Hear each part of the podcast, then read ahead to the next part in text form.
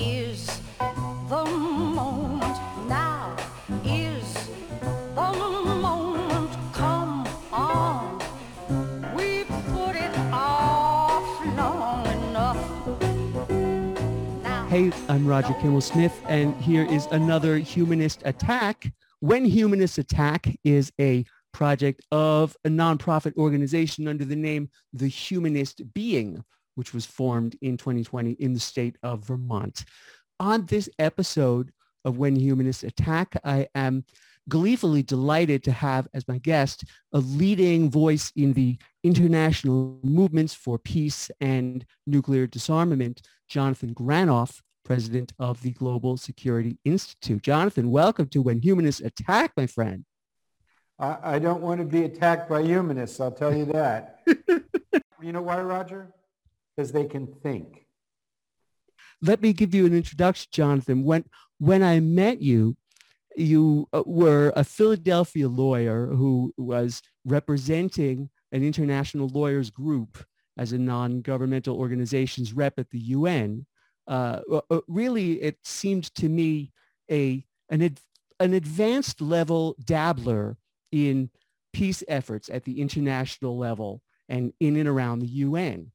Uh, but soon after that, as, as my uh, humanist attacking co-host Vincent likes to put it, uh, he progressed from dabbling to meddling when he became the president of the Global Security Institute, which is an anti-nuclear group founded around the turn of the 21st century by the former U.S. Senator Alan Cranston.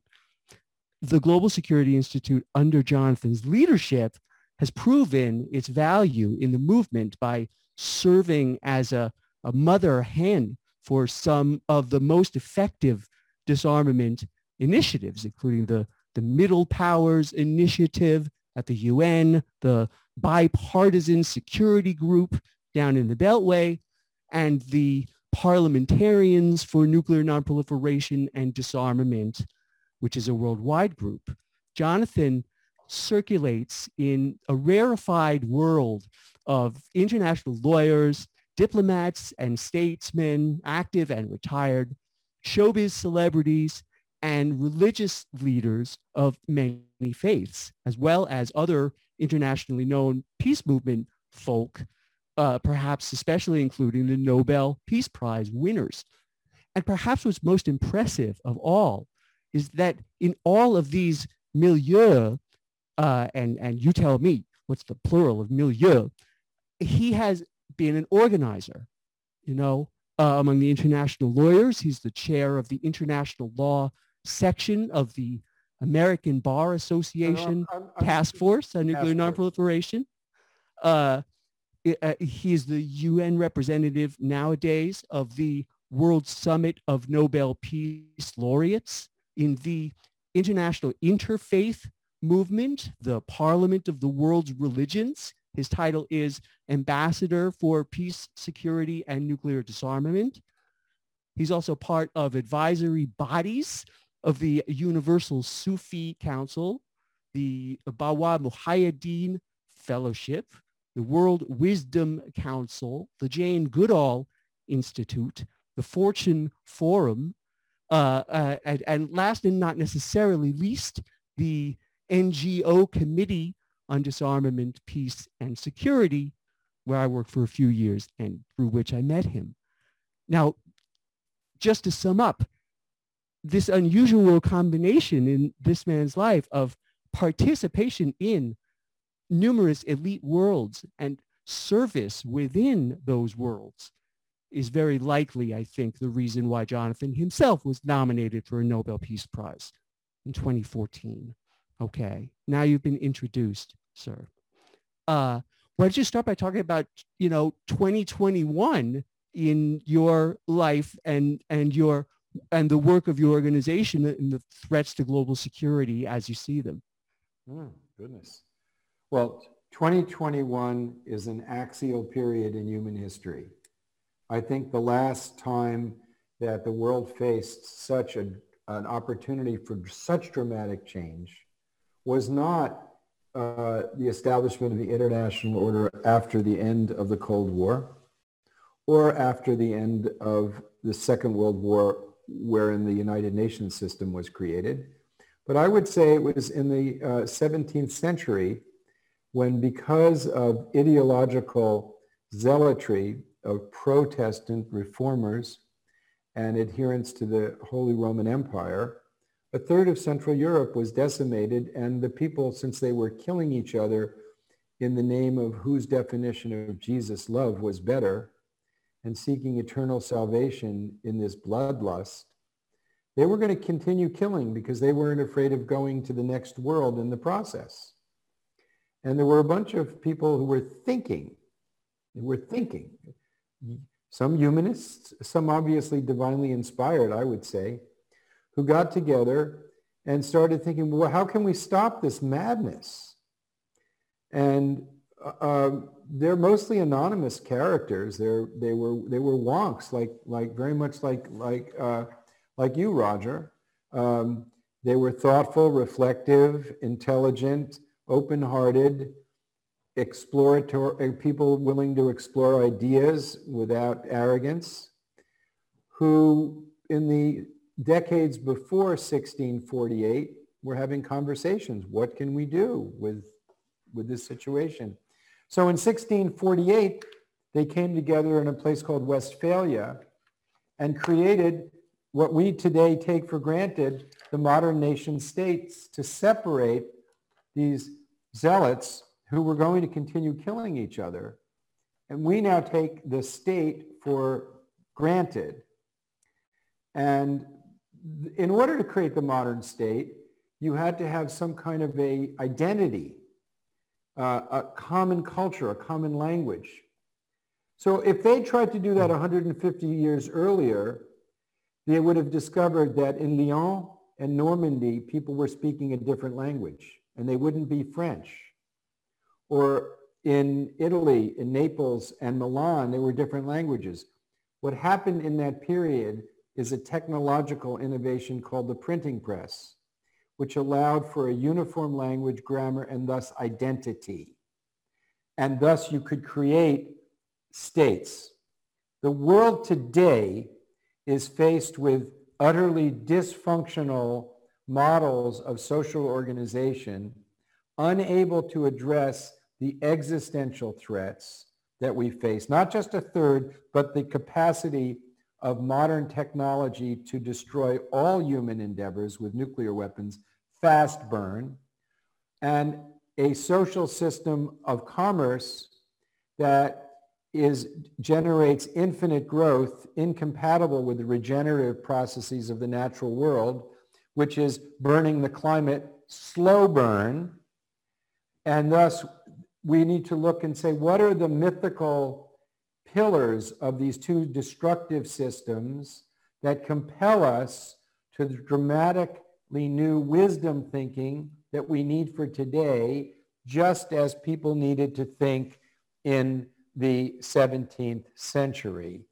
And I'm really pleased, and this interview is evidence of that, that there is now a technological innovation we've been gifted with at a level commensurate with the printing press and this computer discussion we're having that has created the capacity of a global consciousness and organization that must emerge out of the current crisis.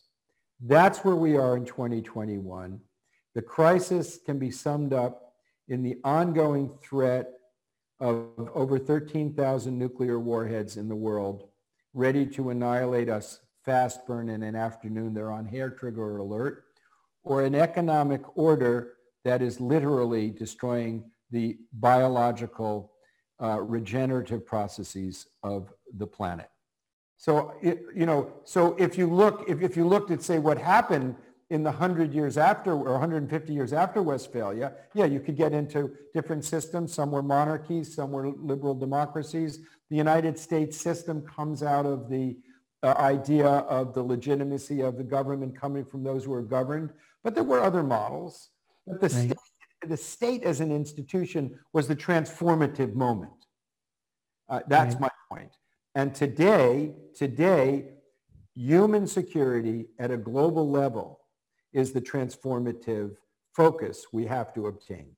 We have to, we have to see security as a global human common good that transcends national boundaries because the threats that we face, the pandemic and the next pandemic, because that's what nature does, nuclear weapons, the topsoil, protecting the topsoil, the water table, the health of the oceans, and the climate are all global. And they affect the human security of people's daily lives everywhere. And human security begins with the concept of how do people live? Not how does the state live, but how do people live? Are they secure with their health, with their food, with their neighborhoods, with their institutions of their daily lives? And in a sense, in the 17th century, it was the idolatry of, uh, it was the idolatry of the institutions that was forgetting the purpose of the institutions. Remember, the purpose of the church was to promote love. But the institution itself became uh, a, a, cause of violence. And um, today, the purpose of the state is to provide security to its people. But it's become an end in itself.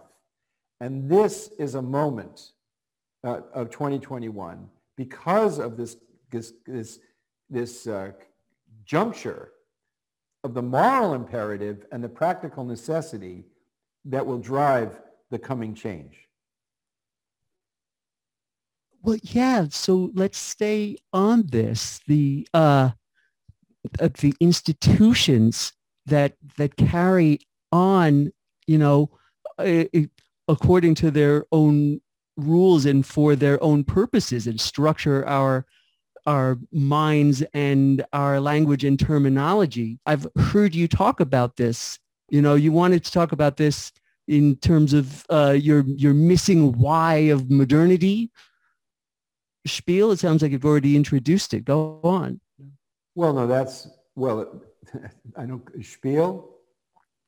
I don't know if it's a spiel, Roger. Oh well, all right. Perhaps perhaps that's the limitation of my ears. okay, it's a compliment. um, uh, the, the, the, modernity's dilemma is that we're the first civilization in which the pursuit of the good and the pursuit of the real get disconnected. So whys and hows get confused.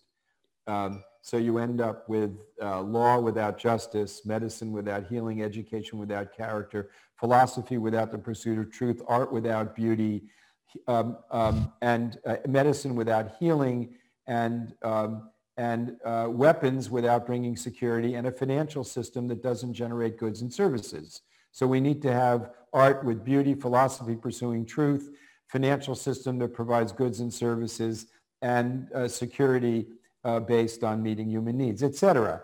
But that's a more profound conversation, I think, than talking about the political moment. This, that conversation is perennial. The particular moment is an existential threat that needs new social organization to address it. And I'm not at all pessimistic about it because um, we came very close to losing the United States in the last few months. But our legal system, which is the foundation of the United States, we're the first nation founded by a legal instrument, the, the legal system met the stress test in 60 cases in which the most right-wing, conservative, Trump-appointed Federalist judges upheld the rule of law. And the rule of law is what the American identity is. And that premise of the rule of law is now globally recognized and even tyrants pay the price of hypocrisy with it. And there's very few places where they wantonly, openly, uh, you know, enforce a mad uh, kind of uh, totalitarianism. Yeah, there's totalitarianism in many countries, but it's not, it's, it, it's not, uh, they, they, they pay the price of hypocrisy. They will not say, we are doing away with the rule of law. We've won that argument. And what was the first thing that happened with Joe Biden What was his message? The new president of the United States, most powerful man in the world, most powerful country in the world. It's kind of he's a soft-spoken guy. He's not really eloquent. But what did he do? He called a summit on the climate. And what Right. happened? He did. He asked to do, said he would do that, and he did that. And what happened? Was there any head of state that came there and said, oh, the climate's a hoax? The science is bogus? No. They all said, we need science for our own survival. Well, you know, we spent four years with the head of our country, of the United States, lying. Uh, well, I don't know if he was lying because lying implies that you know something, but completely, Mm. completely in a realm of a, a realm of, of, of, of superstition, fear, and uh, untruth. Now, now we have the head of the free, so-called free world pursuing truth. And then, of course, we were living under the regime of a buffoon, uh, uh, Donald Trump, uh, who distorted, you know, the whole the whole thing. And but we're getting back on track. People are seeing. People have looked over the abyss, and they're saying, Oh. "Wait a minute. We it's time to go back. It, this is an opportunity for we're thinking matters. Humanists and spiritually awakened people have to bring heart and wisdom to these issues. And heart and wisdom doesn't necessarily come up with conclusive answers. It comes up with cooperative processes in which the best of different systems and ideas can, can be fed in. We can learn a lot from the Chinese. They view community and social responsibility very highly. And Lord knows they need to learn a lot about dissent and variety of points of view from us you know uh, but you know but they pulled several hundred million people out of poverty it's not it's not a small matter we can learn a lot about about human uh, human uh, heart from the people from people in India. You go there and you see people who have nothing materially but a huge sense of dignity and a smile on their face and love in their communities. And it's it's overwhelming. But Lord, they need a lot to learn about social organization and the value of debate, dissent, and respect for reason. We in America, we need to learn a lot about the value of community and cooperation and trust and, uh, and, and, the, and the sacred and the, sa- universality of the sacred and respect for nature. But we don't, we do pretty well in terms of social organization and getting stuff done when we get focused. And we respect, and we respect dissent very highly in our, in our, in our educational institutions. On the other hand, we have this great, we have this great divide between the intelligentsia we discovered and the, the rest of the population where the rest of the population is pissed off at the arrogance of the intelligentsia, telling them what to do, and, and subverting democracy so that our institutions are not serving their needs. So you might have an increase of employment, but not a living wage. And they blame the intel- intelligentsia for that. They blame the rich and privileged. And they're right. So this is a time in which discussion and hearing one another is so important. And I'm pleased to say we have, we have a lot of people coming back into government with that attitude. And we have a culture that is very open. You know, you're a generation younger than me, Roger, and you're, and you, and get younger, there's an even greater sense of openness. So I'm very, I'm very optimistic. I, I, I'd like to hear you talk about uh, your working specifically in the interfaith uh, scene and community. What, uh, you know, what are, how do you see your role there? What are the opportunities you're, you know, in terms of intervening in that space? And Well, oh, uh, that's a very broad subject because I've been doing it for a long time. But I would, well, right, and, and but I've, I've never gotten a beat on it really. well, uh, first, I would urge everybody to go and watch the nuclear prayer, and that will answer your question because you'll see George Shultz. Last, may he rest in peace. He reached 100 and moved on. But George Shultz, you know, a Republican Secretary of State, William Perry, Secretary of Defense, uh, Ambassador Thomas Graham, who negotiated the Comprehensive Test Ban Treaty and who was the chair of the Thomas Merton Society, by the way. And I recommend Hmm. anything by Thomas Merton, great Catholic mystic. Um, uh, Ambassador James Goodby, who was so important in helping to end the Cold War. Sidney Drell, who used to run the Los Alamos Laboratory. Bishop William Swing, who founded the United Religions Initiative, and myself and Monica Willard, who represents the, United Religions at the UN. I call it a video of mostly old white men. But, but praying together for a nuclear weapons-free world. Eh, So, you know, I mean, you, Republican, Democrat, diplomats, military leaders, and an activist finding common ground on the moral imperative coming from the heart that nuclear weapons are unworthy of civilization. So I have found, so I've been involved in the interfaith movement for decades. It began really, really kind of came out of a group called the Temple of Understanding that was pushing it early on. And then in 1993, there was the uh, centennial of the Parliament of the World Religions. The first parliament was in 1893 when Hmm. globalization was first beginning. Mhm. And that one, there was a guy, Swami Vivekananda from India, who stopped the show, who began his speech and very dignified, my, my dear brothers and sisters. Well, to have a man of color come to, to Chicago in 1893 and call people brothers and sisters, blew, he, did- he blew people away with that. He's an absolutely brilliant scholar of, of Vedanta and Indian philosophy. And, but they couldn't do another gathering of the world's religious and spiritual leaders for 100 years Hmm. because the world was in chaos. World War Mhm. One, World War Two, the Cold War. So in 1993, they had this centennial, and I went to that. And I was so moved by the experience. Um, I went and did a, a dialogue uh, on the subject of the transformation of the heart, because that's where I think everything always begins uh, and where change has to begin. Um, but couldn't get any substantive issue in. All they wanted to talk about was the value of interfaith discussion. Then I met this group in New York with the Temple of Understanding with um, James Parks Morton from St. John the Divine, the largest cathedral in America, who was a dynamic political civil rights leader. And, and he was working with Kofi and with uh, Boutros Boutros-Ghali in the 50th anniversary celebrations of the UN. And I got involved with him trying to bring the re- world's religions to the table of making peace amongst the peoples of the world with the premise that we won't have peace amongst the world's peoples if we don't have peace amongst the world's religions.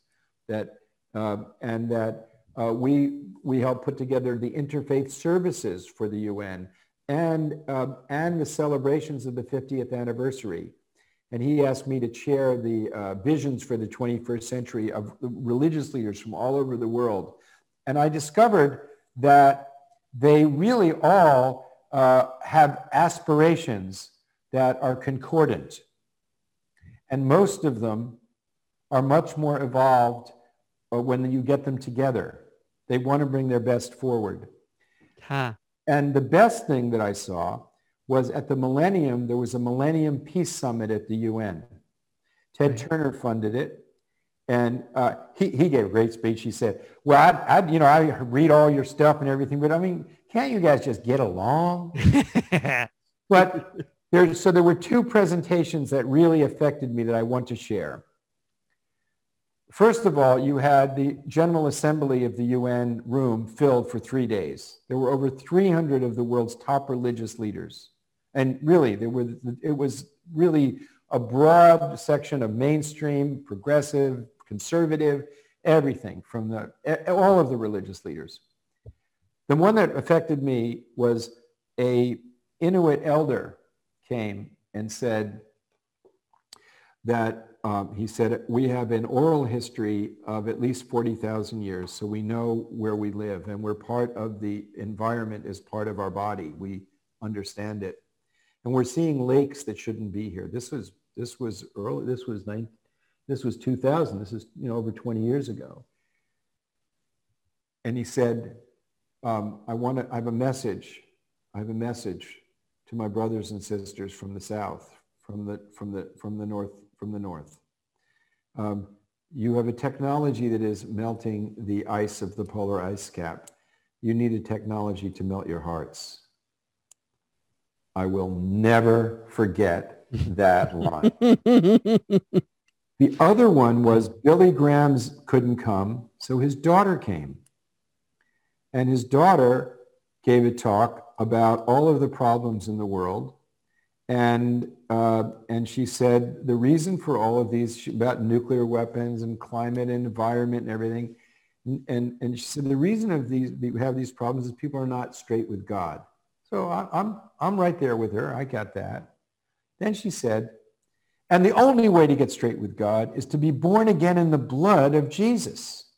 Mm-hmm. Now, I was on the stage in the, in the general You're doing so well. I could see, and I could see there were shamans there from the Amazon and shamans from Borneo and, and you know, in Sumatra. And I'm sure some of them mm-hmm. were going, yeah, we do blood. like where, so I saw it and I thought of it anew. You know, I thought, my God, this is really profound. She's clueless where she is. Mm. So I said to her, uh, Mrs. Graham, I'd like, Miss Graham, I'd like to speak with you uh, just privately. And we went in the green room behind the, behind the uh, podium of the General Assembly. And I said, um, I was listening very carefully to what you said. And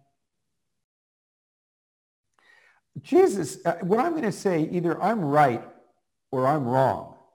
I'm just going to put this before you and, and tell me if I'm wrong. But if I'm right, then you're wrong because we both can't be right here. What you said, Jesus never said. Jesus never said that. Jesus said, to get straight, you have to love God with all your heart, all your soul, and all your might. And the God he was talking about was a formless, omnipresent God of compassion. And like unto that, in other words, to express that and to, and to reinforce it, treat your neighbor as yourself. I would contend that in today's world, neighborhood's a moral location, that the whole planet is our neighborhood today. It, maybe he didn't mean that, but I think he did. I think he was universal. So Jesus' message was concordant with what we've heard for the last two days with all the, with everybody speaking about the need to pursue common concerns and common ground and pursue loving kindness and compassion. But what you said, it was awfully divisive. And it wasn't anything that Jesus said. And to her credit, she didn't push back. She just said, I'd never thought of it that way. That was well, a indeed. big lesson. Now, I think she's thought about it, and I think maybe, I don't know what, how she responded, but I learned a lot from that. I learned that most people don't actually reflect on the deeper meaning and value and purpose of the rites, rituals, and practices. So coming into the present, I helped put together a program at the UN um, around the, it was around the 800th uh, anniversary of the passing of a great Sufi saint in India who was the Khaja Moinuddin Chishti, who had brought the idea of multiculturalism and religious tolerance to India and sponsored by the Indian government and with, of course, the full participation of the Pakistani delegation because they venerate this saint as well there and all the other countries because India had the presidency of the Security Council. And uh, so it was on the theme of universal love at the UN. And with that opportunity, I went to the project at the UN called the, it was the Academic Project. And we had a session uh, Deepak Chopra gave a presentation on Rumi, the great mystic poet. And I proposed that our great universities should have, uh, have curriculum to encourage not only um, interfaith uh, dialogue and a grammar, developing a grammar that you could understand other religions. Shaun Casey, who was a diplomat with this mission at the U.S. State Department, came up the head of the Alliance of Civilizations came up, and the head of the law school of Harvard Law has a negotiations project where these skills are taught.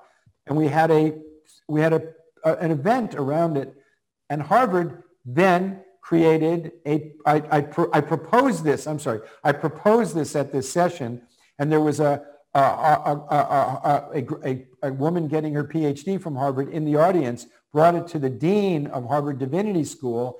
He convened, he contacted me, we can put this together. He convened it, and then they now have a program at Harvard to encourage that kind of interfaith dialogue and experience, not just theology, but experience.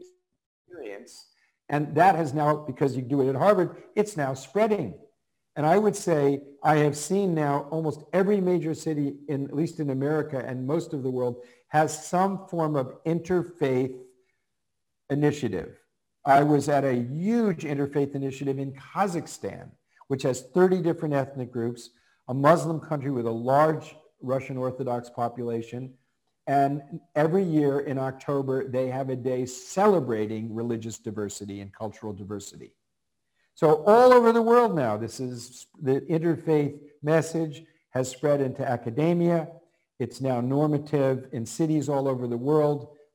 And, uh, and behind it all for me is there are two arrogances that I don't think we can survive. One arrogance is my narrative of the great mystery that gives us birth and sustains life and to which we return when our bodies dissolve my explanation for this is superior to yours. So superior, I can, I can demonize you and kill you over my preferred narrative because it is a mystery beyond language. And anybody who says that language can explain the mystery of infinity doesn't understand infinity.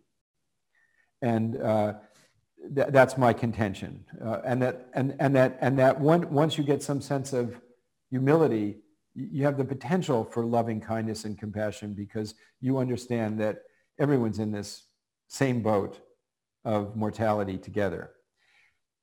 So that the other arrogance is the arrogance that through science and technology, we can solve all human problems. Because if we don't solve the mm. problem of our core humanity, we will use the tools of science and technology uh, in an ignorant fashion. So these two, these two go hand in hand.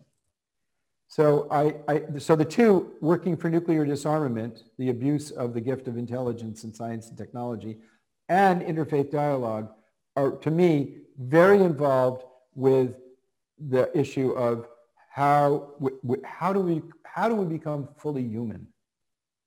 What is a humanist? It's a person pursuing the fullness of their humanity. So I have a question for you. Could a yeah. humanist could a humanist also be theologically oriented?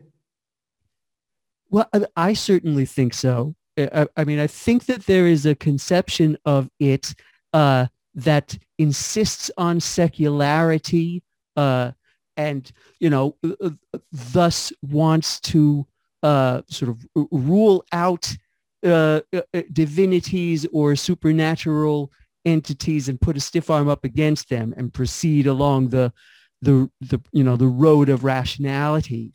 Uh, but I think that's only a segment of you know the at least the potential group that could find something in the word or concept of humanism. And there are also, and I put myself on this side of it, uh, you know, uh, uh, uh people with uh, an open spiritual inclination, uh, but you know, a, desire not to narrow a, a, particular path, certainly an aversion to dogma, and you know, uh, yeah, I suppose it, this this interfaith, you know, willingness to subscribe to the idea of universality uh, in different languages, conceptions of faith.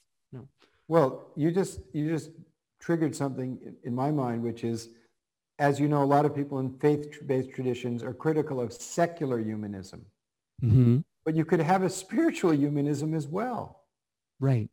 That, and you wouldn't. I certainly right? think so. This conversation about the most important question is how do we become fully human is the most important is the most important conversation we have to have. In other words, um, it, because if we if we do every if we if we have every other conversation and we don't focus on our universal human human commonality, uh, we won't get together. We won't we won't be able to solve the dilemma of pursuing security by threatening by threatening to annihilate the entire future of humanity. I mean, people have not been, they haven't had the emotional capacity to come to grips with the absolute horror of nuclear weapons, of what they are. They're not just big weapons. They're existential. They're not existential insaning. It ends the possibility of future souls coming into this wondrous creation and living, learning, and loving. That is an incredible arrogance that we would organize ourselves to pursue security through this means.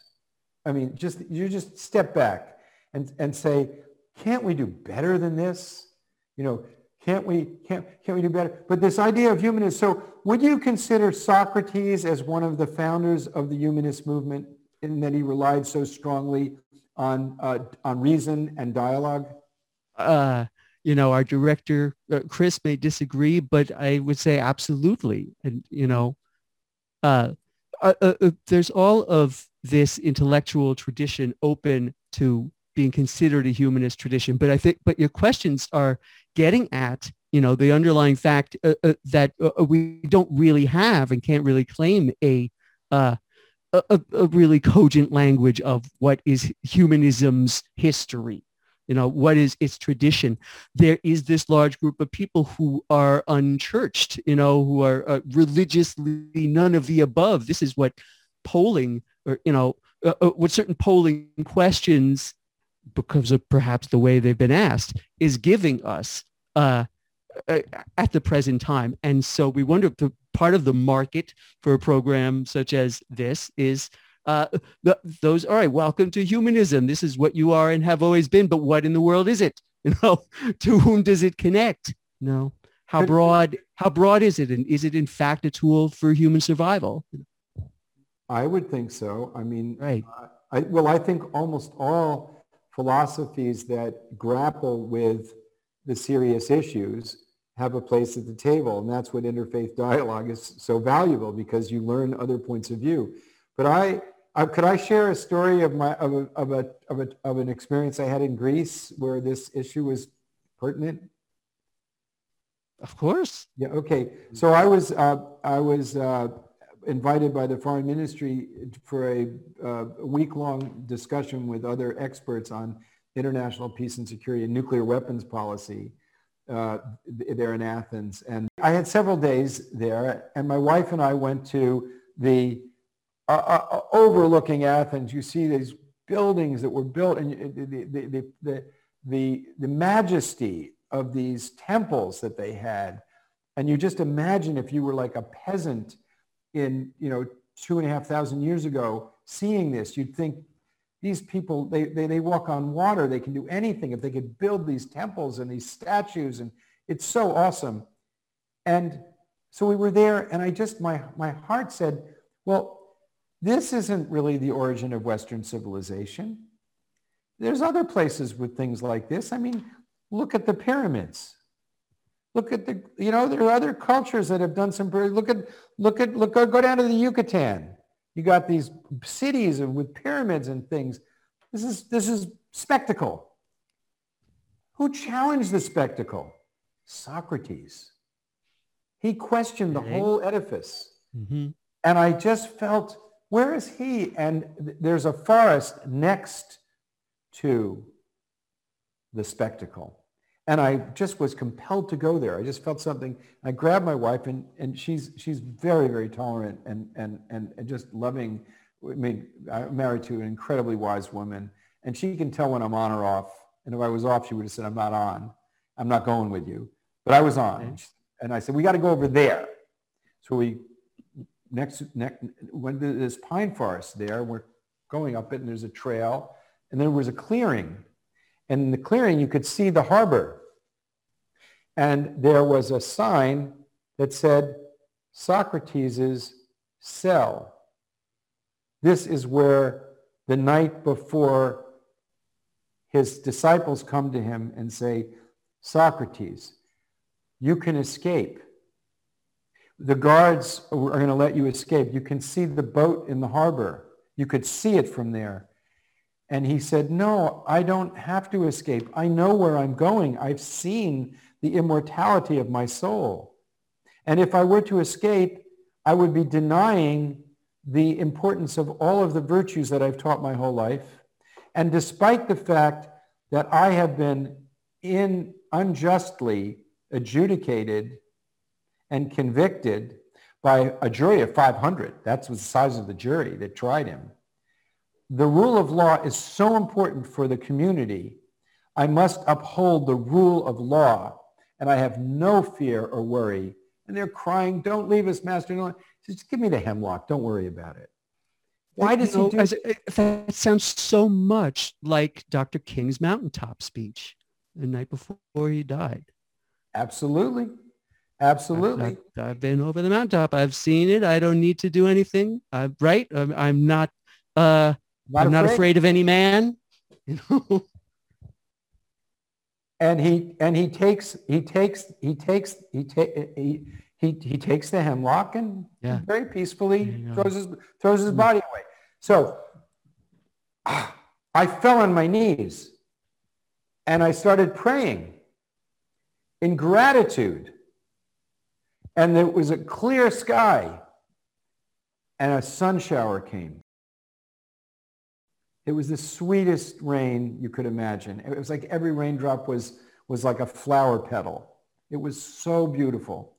And it was, I was just so filled with gratitude for what this man did for Roger and Jonathan, that he, that he gave, he did this. If he'd gone the other way, the supremacy of the rule of law as a principle would not have gone into the public dialogue and appeared, appeared in the Renaissance in the, in the library in Florence where people read this story and said, wow, what an idea, the rule of law, not superstition, not status, not symbols, but reason.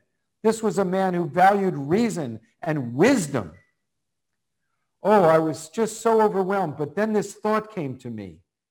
This is where the tour guides should take people. They should reenact his last days. They should reenact his trial.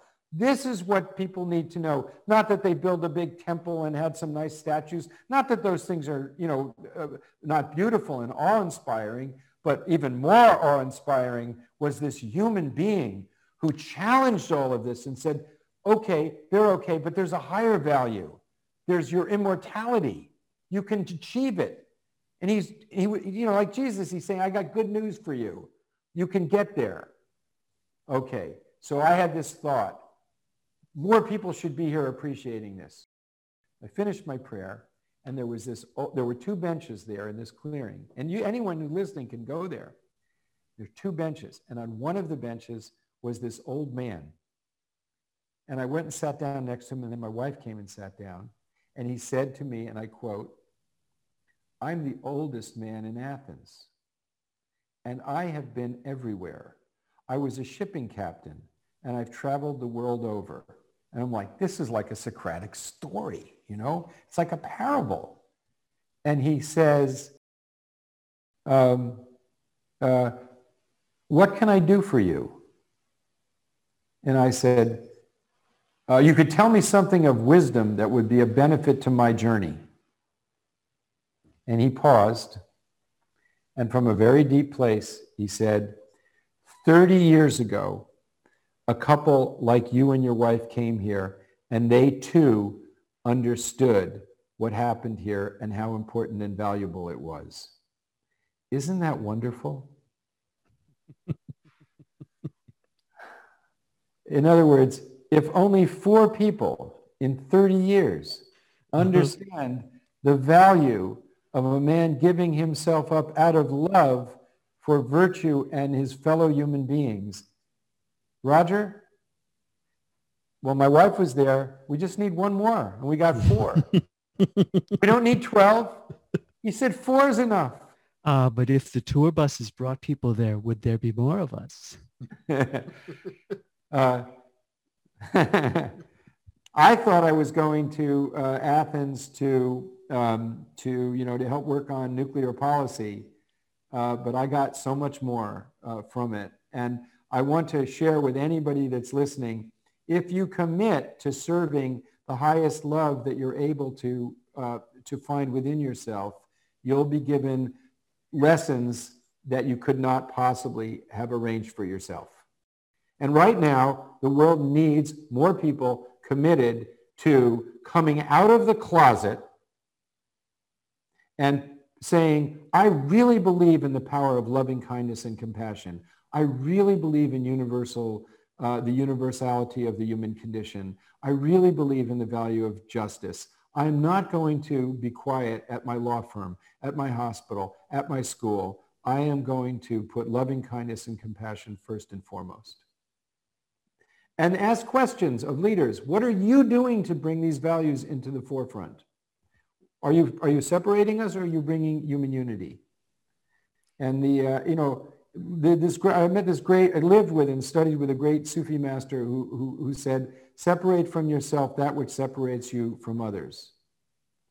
Uh, so what, and, and, and, and, he said the same things that separate us, anger, falsehood, jealousy, vanity, pride, uh, not only separate us from one another, they separate us from ourselves. Certainly. And the qualities of compassion, humility, love, uh, peacefulness, uh, tolerance, uh, those qualities bring us together as human beings and also bring us together with the source. That's, that's, that's, the, that's, the, that's the dynamic. Because if you don't have those qualities, you can't bring them into action. You can't have a peace movement run by people who, who, are, who are not at peace. Um, uh, well, so you can. It, it, would be. It, it would just work. be another one in your, you know, forgotten why. Yeah, it won't work. List. It won't work. It won't work. Um, uh, so you asked about 2021. We're at a time in history where the actions that this generation, that we do, will be impactful in a unique way for generations to come because institutions now, because of the of the this sort of timeout of a, of a year of timeout, uh, has brought a lot of people to be thinking again. And the people who are running our militaries and running our international affairs and running our major institutions have to be challenged to because we're now driving we're driving Teslas on roads that were designed for horses and buggies and we want to drive Teslas. We want to drive, we want to drive a modern car that is commensurate with the modern world. I wanted to ask you some questions about your yourself and your background, you know, how growing out of the, you know, how a person gets to be Jonathan Granoff, you know, I, I, starting fairly early. That's. I mean, uh, I mean, well, uh, I mean, I know that your your mother uh, was this well-known singer, a big band canary, as they used to call them in the 40s, and your father was an A-list uh, Hollywood publicist.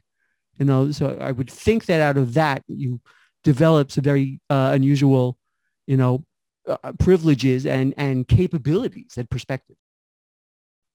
Well, I kind of grew up backstage. Really, I saw. Yeah I saw so much of how the American culture was created. And my, my dad was an impresario and produced lots of television shows and he did lots of things. In fact, in fact, this is what, and my mother was the top uh, pop singer in the, in the 50s.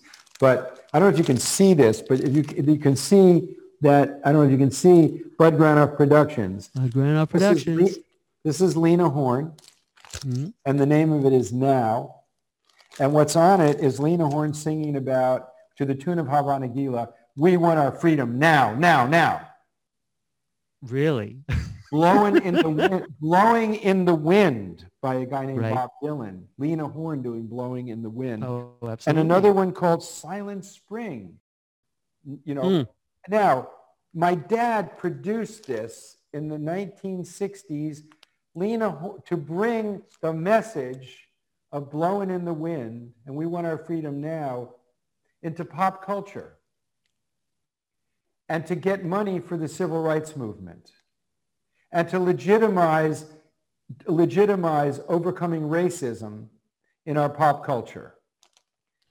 I didn't appreciate. I it was only recently I came across a, a, a bio of my dad that Mm. he had done this. So I Mm. searched the internet and I found this, and I just got it yesterday. Oh wow. Uh, um, his goosebumps. Dad was my dad was so smart that he was trying to bring the message of the civil rights movement to to pop culture. I mean, you know, wow. So anyway, that was that that was that was very powerful. Uh, yeah, and my mother, my mother was a big enough. Well, my dad was a publicist for people like Frank Sinatra and you know, very Dean Martin and Jerry Lewis and uh, the Yeah. Copacabana, and so he was, you know, he was in the big leagues of show business. And that, this, the house that I grew up in was a place with lots of these brilliant people. I can remember Mel Brooks and Carl Reiner uh, and Norman Lear being here, you know. Um, Mhm. but um, my mother was a was uh, iconic. Like she had the number one record in 1954 and 1955. When you when you see the um, the, the the people coming back from World War II, you know, kiss me once and Yeah. kiss me twice and right. kiss me once again. it's been a long, long time. time. That's my mom. And um, Harry James. Yes, she was the lead singer in the Harry James band and the Dorsey brothers. So as a kid, you know, to go out with your mom to a restaurant or any place and all these people like treating your mom as some, you know, as like this huge, larger than life being. But she was, to me, she, I mean, she's just mom. And to see, and, and, oh, and, and being around lots of people with enormous charisma. Right. So I grew up not impressed by fame, Mhm. not impressed by mere charisma, not impressed by the formula of making something popular. The, stuff that Socrates might have said is in the realm of sophistry and distraction. And also Mm. seeing that even in the midst of this madness, virtue could be expressed. And, Right. you know, and that, Just seeing th- seeing through some pretty thick surface, you know. well, a lot of the people in that business have a real open heart, and that's how they connect with people. They really, you know, and I, but I saw the cost of fame and, and, and distraction that my mother paid. That, you know, that people get painted. Our, we have a culture that's so personality driven. And uh, what is the Greek word for personality? It's mask. And in the Greek cosmology, there's the, your persona, your mask, your personality, your body, your, your, your, your, your, your identity. But within it is the psyche or the soul. The soul is like light and universal and formless and infinite. But the persona is a mask. It's a, it's a box.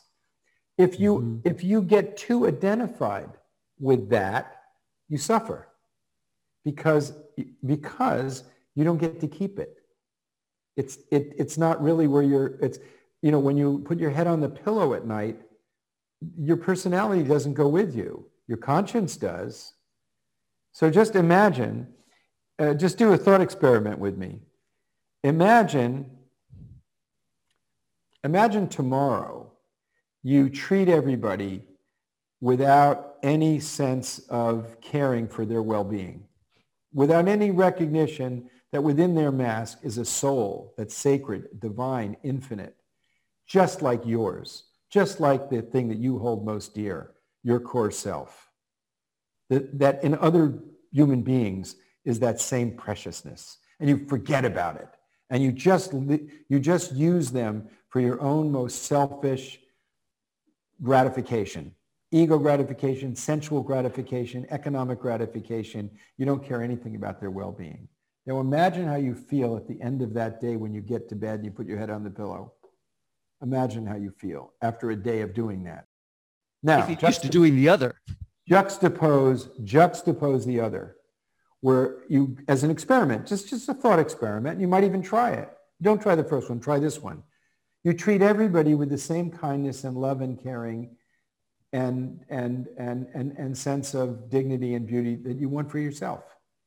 That you recognize that every life is, is sustained and breathing along with it, with you, with this gifted with life by the same power that gives you life.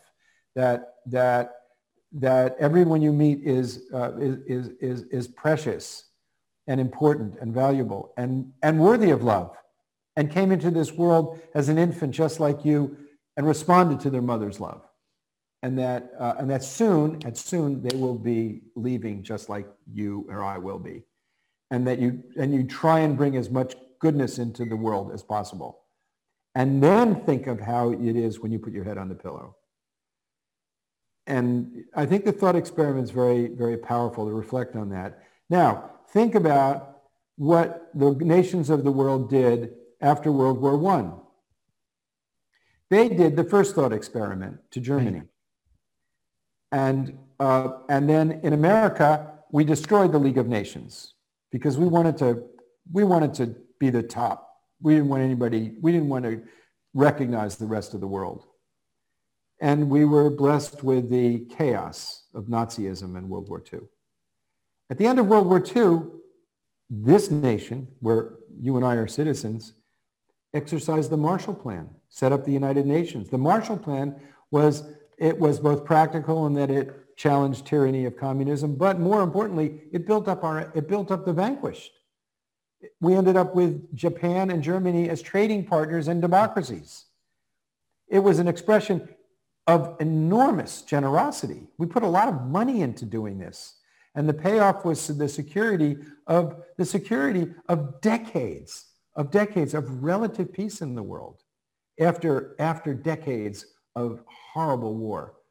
So when people say, oh, the world's a Hobbesian, you know, place of dog eat dog, well, no, I'm sorry. I mean, if you look at the examples of successes in history, they're guided by wisdom and virtue. And the failures are guided by fear and arrogance. We just have to wrestle with it, you know? I mean, because uh, uh there's really no way around uh, humans have fear. Humans have selfishness you know, uh, uh, material conditions almost almost irrespective of that. You're going to come across that, whether it's, you know, the, the, the fear from scarcity or it's the, the, you know, uh, the arrogance of power on the other end. You know, we came through four years of this. I, I mean, there's a, a, there's a sentence I've seen that you, I guess, like to quote from a an early 90s report from Congressman James Leach, Republican of Iowa, was uh, about the UN in the early 90s. He was pro-UN funding, and, and the sentence is, only an optimistic assessment of human nature makes the prospect of greater world law and order imaginable. Uh, you know, that, so I, I, I hear the message of that. You know, we've got to like we've got to activate the better angels of our nature if we're going to progress and evolve. And leaders need to offer vision and optimistic direction that people can connect to because if they're not, they're offering, you know, uh, carnage, carnage in, carnage out.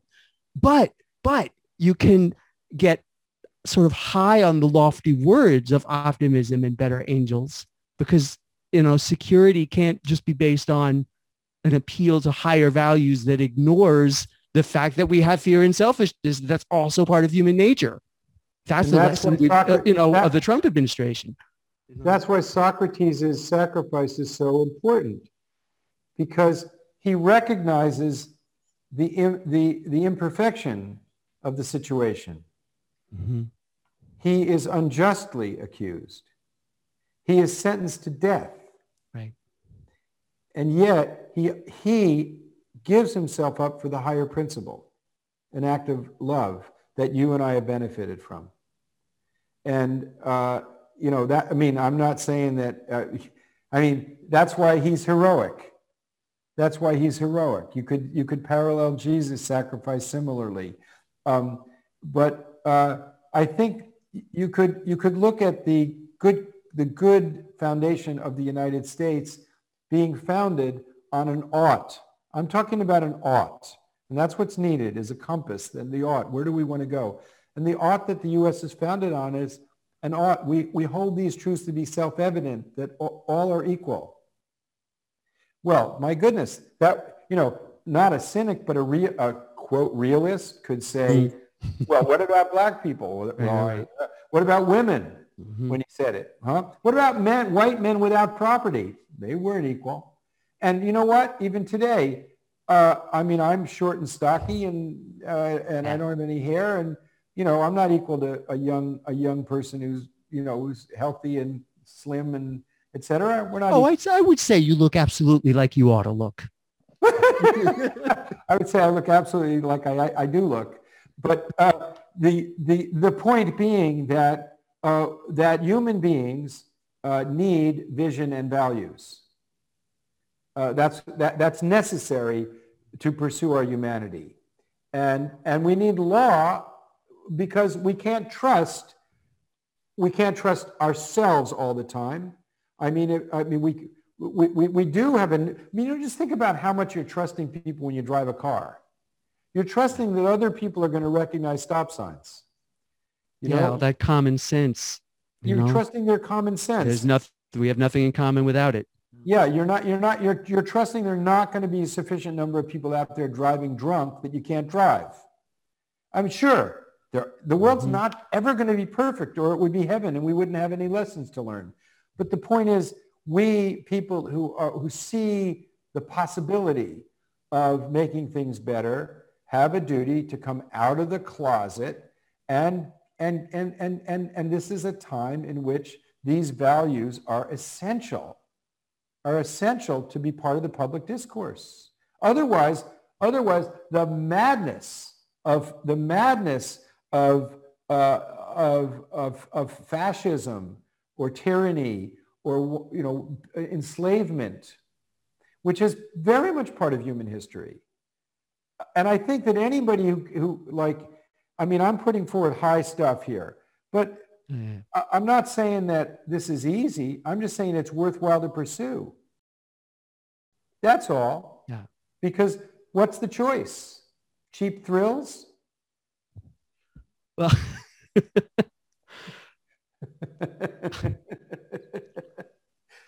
Here, I just I just have one more thing. I guess I feel I must ask, and it, and it's big enough. Uh, so let me end with this. You know, since we started and talked a lot about getting to 2021 and back to the 17th century, I want to ask you about about the future. Tell me what you think human survival and evolution through a 21st century would look like a few generations from now if we can make it through without being wiped out. You know, how will we have changed? Hmm. You know, I, I mean, I know that it depends largely on uh, whether we can continue for uh, a few more decades without I, any I, nuclear wars. I, I don't really, I don't know. I'd have to think about that.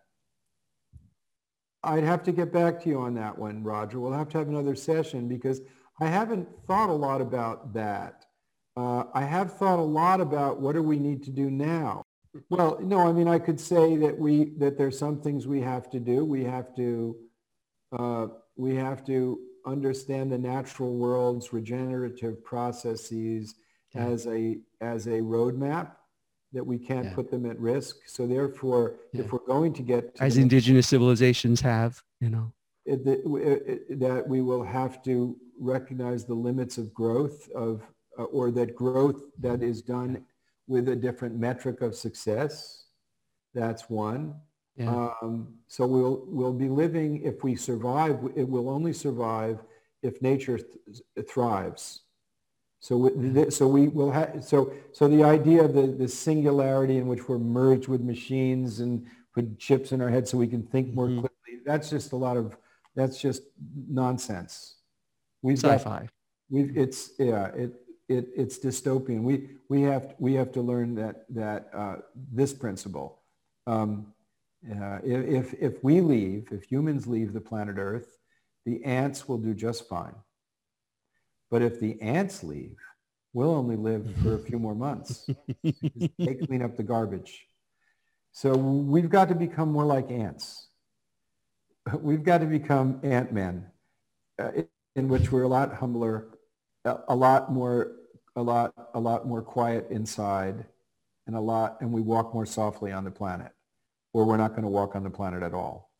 Now, how we do that, I don't know, but I know the things we got to do now. Now we got to take the nuclear weapons off of alert.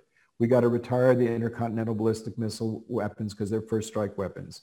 We have to pledge never to use nuclear weapons first and then work toward a treaty that will, that will, uh, that the nuclear weapon states will have confidence in, that will actually give us verification and enforcement mechanisms. We have to, uh, we have to change the way in which we uh, measure productivity in, uh, in producing goods and services such that we understand that we cannot uh, cut, cut, the, cut the, the, the limb of the tree that we sit on, the biological systems of the planet. And, and more important than anything, we need to uh, assert a value system that's based on pursuing a culture of peace and dignity rather than uh, rapacious greed and selfishness. These are, these are not, none of this is new. Uh, it's just how do we do it today? Whatever discipline you're in, get on, you know, get on board with your highest values. Uh, for me, I'm a lawyer. I'm trained in the law, so I look at treaties and legal instruments. But we haven't talked about that. I mean, because that's kind of, you know, it's boring to anybody who doesn't doesn't understand the value of them. But we did start out talking about the treaties of Westphalia. But they wouldn't have come about without the thinking that took place, without, without lots of people questioning. And remember, they were doing this in the midst of carnage. Right now, we're really lucky, Roger. We have, you know, uh, well, I, it is in the midst of the, the, the, you know, the battle with the virus is pretty severe. Millions of people are dying, but it's nothing compared to what was happening in the 17th century in Europe. Nothing. And nothing compared to what would happen if we had only one or two nuclear detonations. Absolutely. Or nothing would happen if we if we'd actually uh, drank uh, a disinfectant as a, as a cure. Touche. well, uh, listen, I'll be glad to come back. I, you know, we could just go on. Uh, uh, it's it's just thrilling, just uh, you know, turning turning on uh, the Jonathan Granoff. Uh, Jonathan, thank you so much. I can't thank you enough. Well, thank you. I mean, I mean, thank you for letting me uh, uh, share from my heart the best things that I've learned. Thank you. An honor. And thank you for watching all the way to the end of uh, whatever this medium is. And peace be unto you.